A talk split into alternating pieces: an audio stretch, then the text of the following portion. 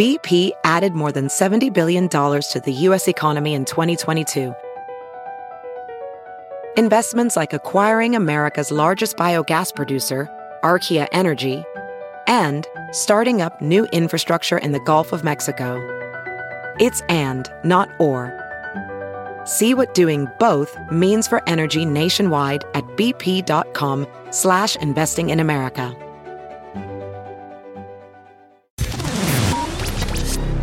Welcome to another edition of the Talking Metal Podcast, home of all things hard rock and heavy metal. I'm Mark Strigl, host and producer of this show since 2005. Now, let's get things started with the Talking Metal theme song, written by Rob Halford, Metal Mike, and Roy Z.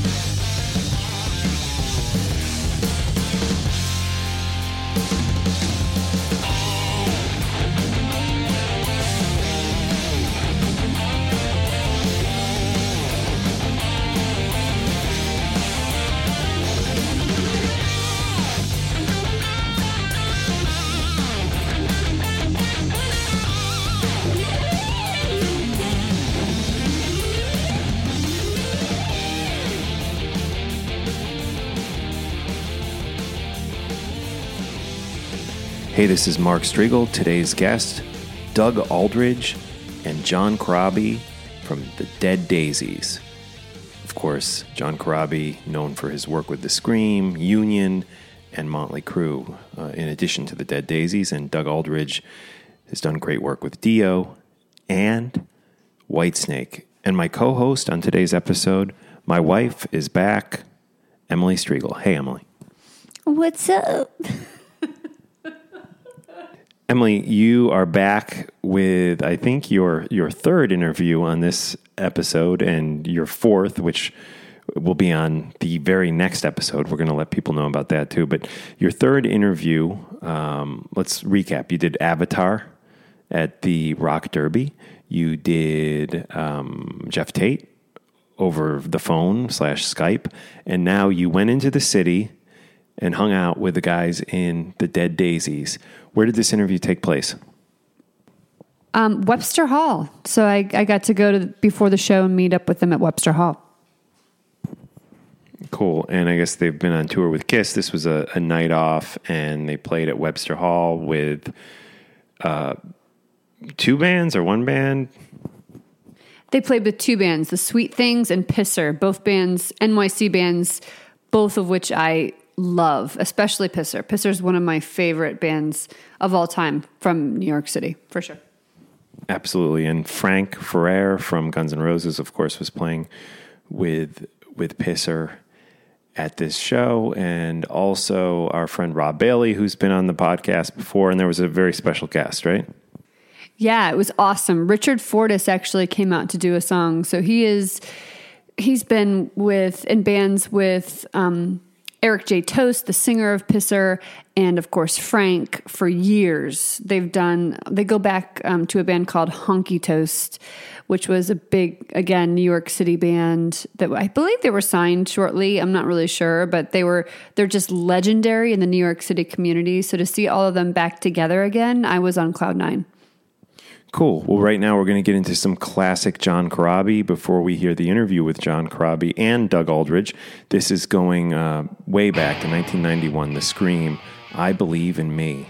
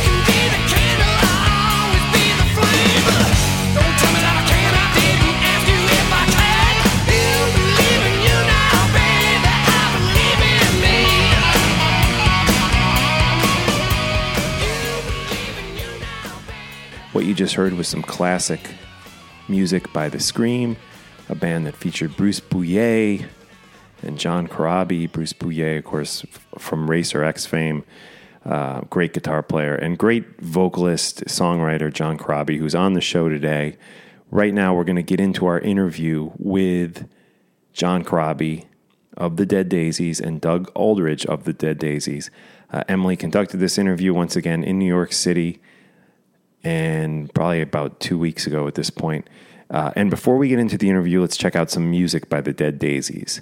This is Make Some Noise, new Dead Daisies music here on Talking Metal, followed by Emily Strigl's interview with John Corabi and Doug Aldrich. Everybody stand,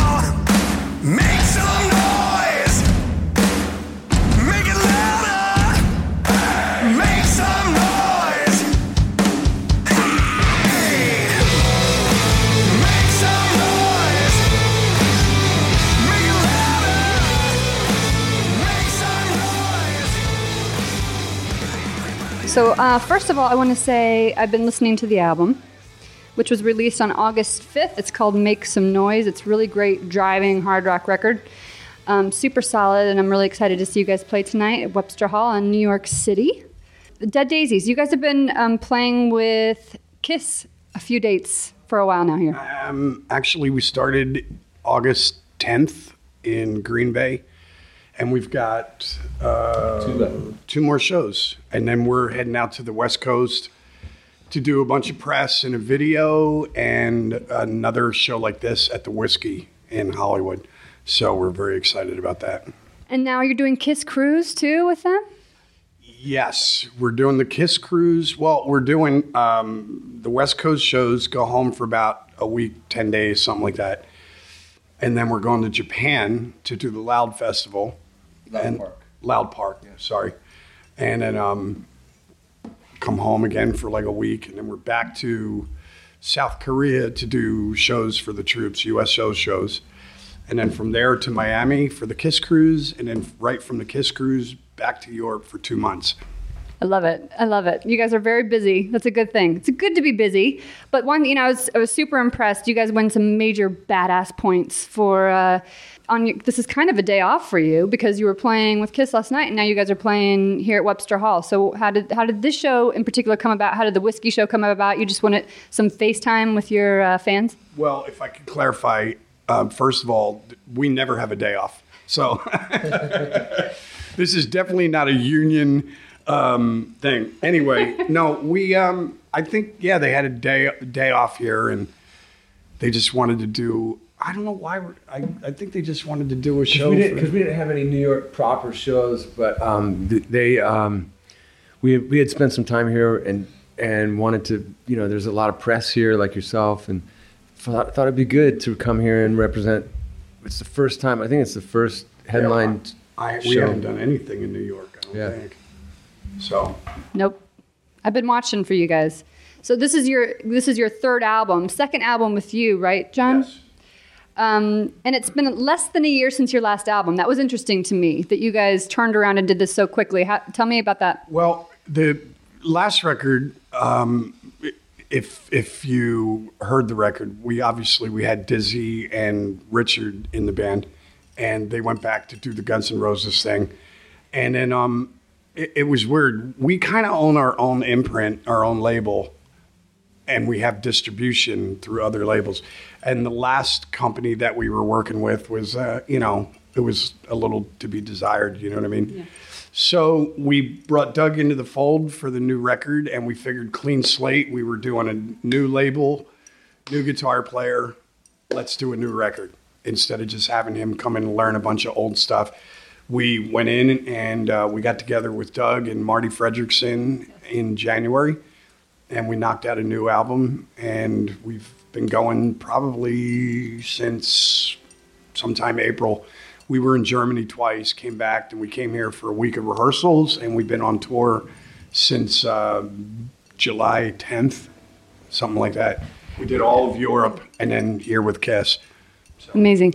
Doug, how did you come into the fold? And then after you came into the fold, you guys started writing? Because you guys all have songwriting credits on the album. yes Yeah, we um, actually last year um, I'd gotten a call from from Marco, I think, or yeah, it was Marco called and said that that Richard had gotten in in, an, a- in a motorcycle accident and wanted to see if I could fill in some dates, and I was unfortunately I was already booked, but um, but I said you know, I called John and I was like, look, man, I can't, I'm sorry, I can't do it. Uh, You know, hopefully he's going to be okay, and hopefully uh, or you'll find somebody, whatever and we just caught up for a minute. That was cool. And then I guess around that time they decided they were going to be um, returning to, to tour with Guns N' Roses, and they called me back and said, "What do you think?" And I, I thought it was, you know, obviously working with I'm friends with all these guys, and um, working with Brian is always great. I've known Marco for since I was in Whitesnake, and um, I've known John for, since we were kids. Really, we met, and I've always loved his. I've always loved his singing and his guitar playing and um, and songwriting and all that stuff. And I thought this would be awesome. So I talked with David for a while. We kind of talked about guitar styles, and it just was like, let's do it. Let's go for it. You know, it just felt good. So starting with a clean slate, like John said, is a great thing for someone coming in. You know, it makes it it makes it feel special. And and you have ownership of the songs. You have you know like it's it's like that's that's a good feeling I'm sure as an artist. Yeah, he wasn't. It's not like we did gigs or anything with Doug. He just came right in, came into the studio, and I hadn't seen him sit you know, I literally picked him up at the hotel because I live in Nashville. So I picked him up at the hotel, and I'm like, "Hey, dude, you know, welcome, whatever." So he wasn't quite in the fold; he was kind of in a crease. and then we did the record, and now it's you know full fold isms. It's all good. Very cool. So you did you recorded the entire record in Nashville. I seem to. Yeah. Do you re, you did some rehearsals in New York? We, we, Yes. we were writing. We were doing some writing. We we started writing in Nashville. We did a week there. We did a week here, and then we started recording back in Nashville. Yeah. And have you worked with the um, producer before, um, Marty, Frederiksen? Who, gosh, he's worked with everyone. He's worked with Aerosmith, Ozzy Osbourne, Motley Crue, to name a few. So, what's your relationship? You both know him, but how did he come in with Dead Daisies? Dead- Actually, Brian's, I think, the only one that actually worked with Marty prior to doing the record. I've known Marty since 1990. His band opened for The Scream when I was on tour. Right. And then um, I've, like Doug, I've kind of, you know, we didn't see each other a lot, but I was kind of watching his career. Like he went from being in a band to, next thing I know, he was producing Brother Cane and then went from there to Aerosmith and all the other stuff. And and then I moved to Nashville, and I had no idea that he was there. And I just ran into him at a bar, and we've always been gone. Hey, dude, we got to work together, you know, blah blah blah. So this came up, and um, I was excited about it. I think Marty's a great producer, but he's a great songwriter too. So having him in the process was cool because if we get stumped on anything, whether it was melodies or lyrics or guitar parts, whatever, Marty was like a fresh set of ears and eyes to just kind of jump in and throw something on the table and then leave the room. You know what I mean? Multi talented too. He did some backing vocals on that record too, right? Well, and and it, I don't know if you know this, but Marty's got his own band called Loving Mary, who is out with Steven right now, Steven Tyler. They're backing Steven on his solo thing. So he's just a great player. He's a great guitar player, a great drummer, great songwriter, producer, and uh, a great singer. You know what I mean? So it was good having him there to kind of reel us in, or at times, like there was so many ideas going that he kind of separated us and he just bounced back and forth from room to room like David and I were in one room, and him and um, Brian were in another, and he was just bouncing back and forth because we we all just had so many ideas. It was it was pretty crazy. So hey, Marty's a great Very dude. cool. Very cool.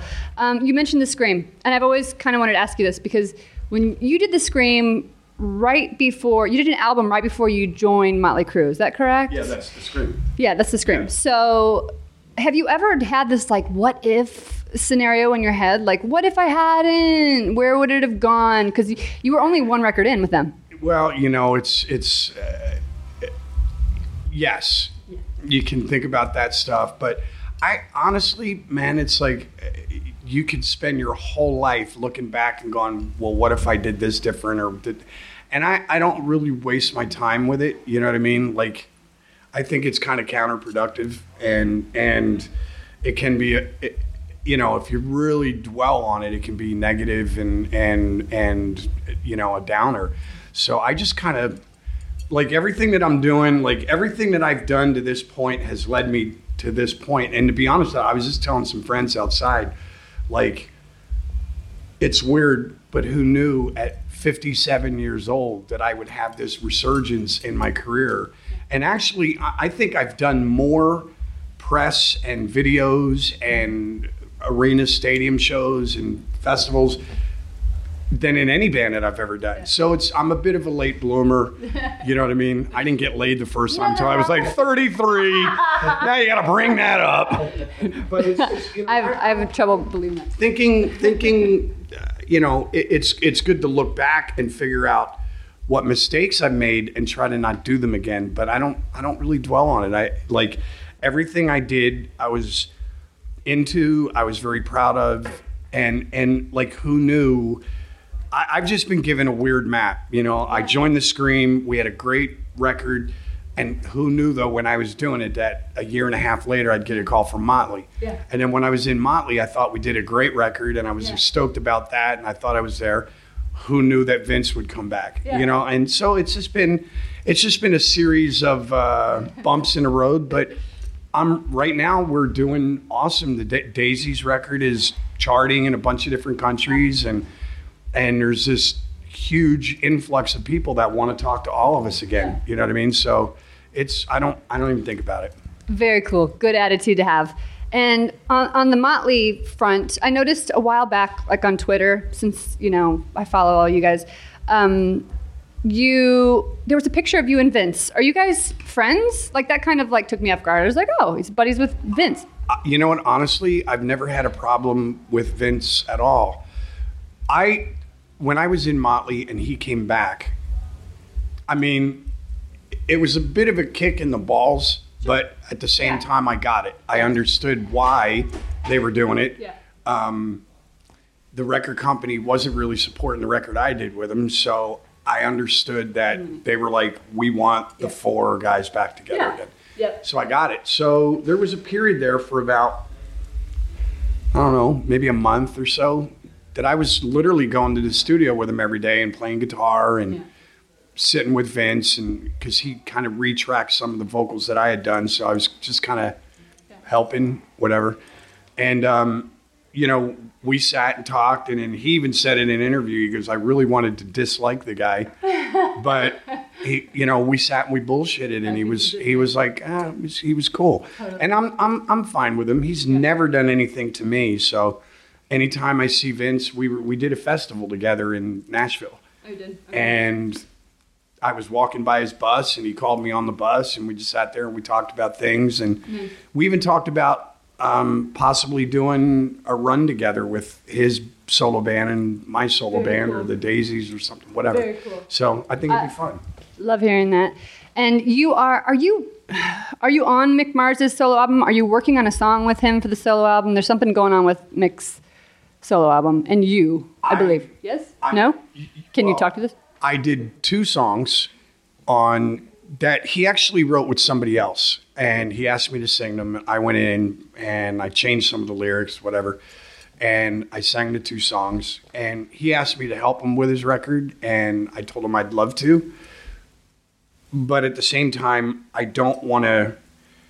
We're so busy, and then I have a solo band. I've got a record coming out, a live record in you know, next couple months or something like that. And I just said, with all the touring and stuff I'm doing, I want to be able to, if I'm to sit in a room with him, I want to be able to give him 100%. And at this point, I don't think that I could, you know. So I just said, if you can be patient, you know, we'll, we'll figure it out, you know, about it. That, that's all I can say at this point. Cool, cool. So, Doug, can we talk a little bit about what else you're doing on, you know, I know you're doing this full time right now, but like, so you were with Whitesnake for how many years? Um, for 12 years. And do you still have a pretty good relationship with David Coverdale? I mean, I saw them in Jersey, gosh, like a month ago or so. They still seem to be still be going strong, you know. But um, curious about your feelings there. Yeah, no, I, I'm, I mean, we're we're not in touch that much, really. I, I think he was taken back a little bit when I left, but I I just um, I was really proud of the work we did, and we started to work on uh, the Purple record together, and and I started helping him with demos and stuff. But I had gone through a, a relationship um, breakup, and I had gotten my son, and it was a, an amicable divorce. It was amicable, but I wanted my boy with me, and that meant that I needed to kind of be a little more flexible with the schedule, and um, and David was like, "I need you guys up here full time," and I knew if I was up there full time, because I'd always been up there full time for him. We we spent a thousand hours or thousands of hours, I don't know, writing songs and hanging together and just um, being creative. And then we, we did, you know, probably in the end, we, we wrote 30 songs together. And um, bunch of projects, DVDs. And, But this one, I couldn't, I couldn't commit to full time. I just needed a little flexibility. And he really wanted to go full bore on the Purple record. And I, so I just decided, you know what, I'd rather keep it amicable with him too and just kind of tap out at that point. But I'm really proud of what we did, and I loved working with him. I learned a lot. Mm-hmm. I've been really lucky with singers, you know, working with Coverdale, working with Dio, working with Crosby. You know, it's good. Very cool. How old's your How old's your son? Out of curiosity. He's uh, seven. He just turned seven. He was four or five when it when when it kind of went down, and it was the best decision I could have made. I mean, I, f- I felt bad for the, some of the fans that were really that really liked that lineup because it had been solid for a while. spe- Especially me and Reb together had been really solid, but um, it was you know family comes first always. That I agree totally. That's a that's a choice you will never ever regret. You know, making. So, kudos to you. So I want to know, and I'm going to let you guys relax a little bit, but um, I'm just curious. You guys are doing so much. What are you most looking forward to, like that you have on your schedule for the next six months? Any country, any festival? Like, what do you have coming up that you're like, I'm really pumped. I'm kind of pumped to go back to Japan with this lineup uh, and do the Loud Park Festival. I've never been to South Korea though, too, so that's going to be that's going to be uh, it's going to be interesting to check it out, and uh, you know I'm I'm excited about that. But you know I, I like touring. You know it, it's just weird. Like at this point in my game, you know I like getting out on the road and doing things. But we've been out for you know it's like 12 weeks now or 10 weeks, something like that. It's been a while. Yeah. And, you know, I'm just kind of right now at this point, all I want to do is go home, recharge. I want to open a jar of peanut butter, put some on my balls, have my dog lick off it, whatever. But uh, I just, you know, just go home and have some fun and, and see my wife and, and, uh, and my kids and, and, and just recharge the battery and then get back out again. Yeah. You know, so. When's that happening? When's when are you going home to, to do the peanut butter thing? Uh, well, September 19th. Uh, he knows the date. Okay, this is it's time. Yeah. So, what are you most looking forward to, like date wise or uh, country wise? We have, a, I mean, we have a saying. Some of us have a saying that Jap- everything's better in Japan. It's because it's just like everything runs on time. The food's amazing. Yeah. The, the people are amazing. The culture, everything is just is awesome. I mean, you, they've got machines that pour the perfect beer in the airport for you. Of course they do. So that is always that's always fun to go there. And then we're going to be going back to Europe too, and um, playing a lot of places that we hadn't we didn't go already this year. So it's all good, you know. Yeah. But I think the, I'm happy about getting to the country of California next week. That'll be good. Yeah. Pass. I don't want to ruin it for you. It's a week and a half. Can't get here soon enough. Yeah, I think we're I think we're going to be in San Diego on a week from Sunday, so it's like ten days, something like that. So it'll be good. We we'll be you know kind of on our home turf, some of us, and family will be close, so that'll be good. Awesome. Well, thanks so much, guys, for sitting down with me and sitting down with Talking Metal. I know we're really everyone's enjoying the album, and we're everyone's looking forward to seeing you out on the road. It's going to be cool. Thanks so much. Thank you. Thanks, Emily. Thank you. Awesome. Thank You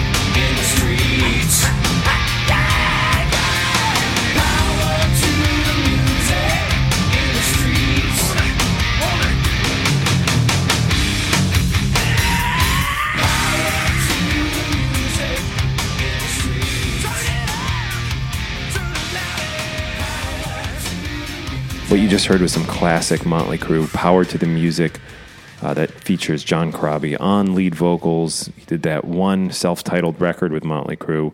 He's just had an amazing career, and thanks for catching up with John and Doug Aldrich in New York City, Emily. They were so much fun to talk to. I really had a blast talking with them. And then to be witness to s- such an amazing show. It was like a hot, sweaty rock and roll show. It was so much fun. So I really was grateful to be there. And to round things off, we're going to hear some Doug Aldrich. This is just a great song that he did with Whitesnake from 2008 off the Good to Be Bad album. This is called Best Years, written by Doug Aldrich and David Coverdale. Thanks for listening, guys.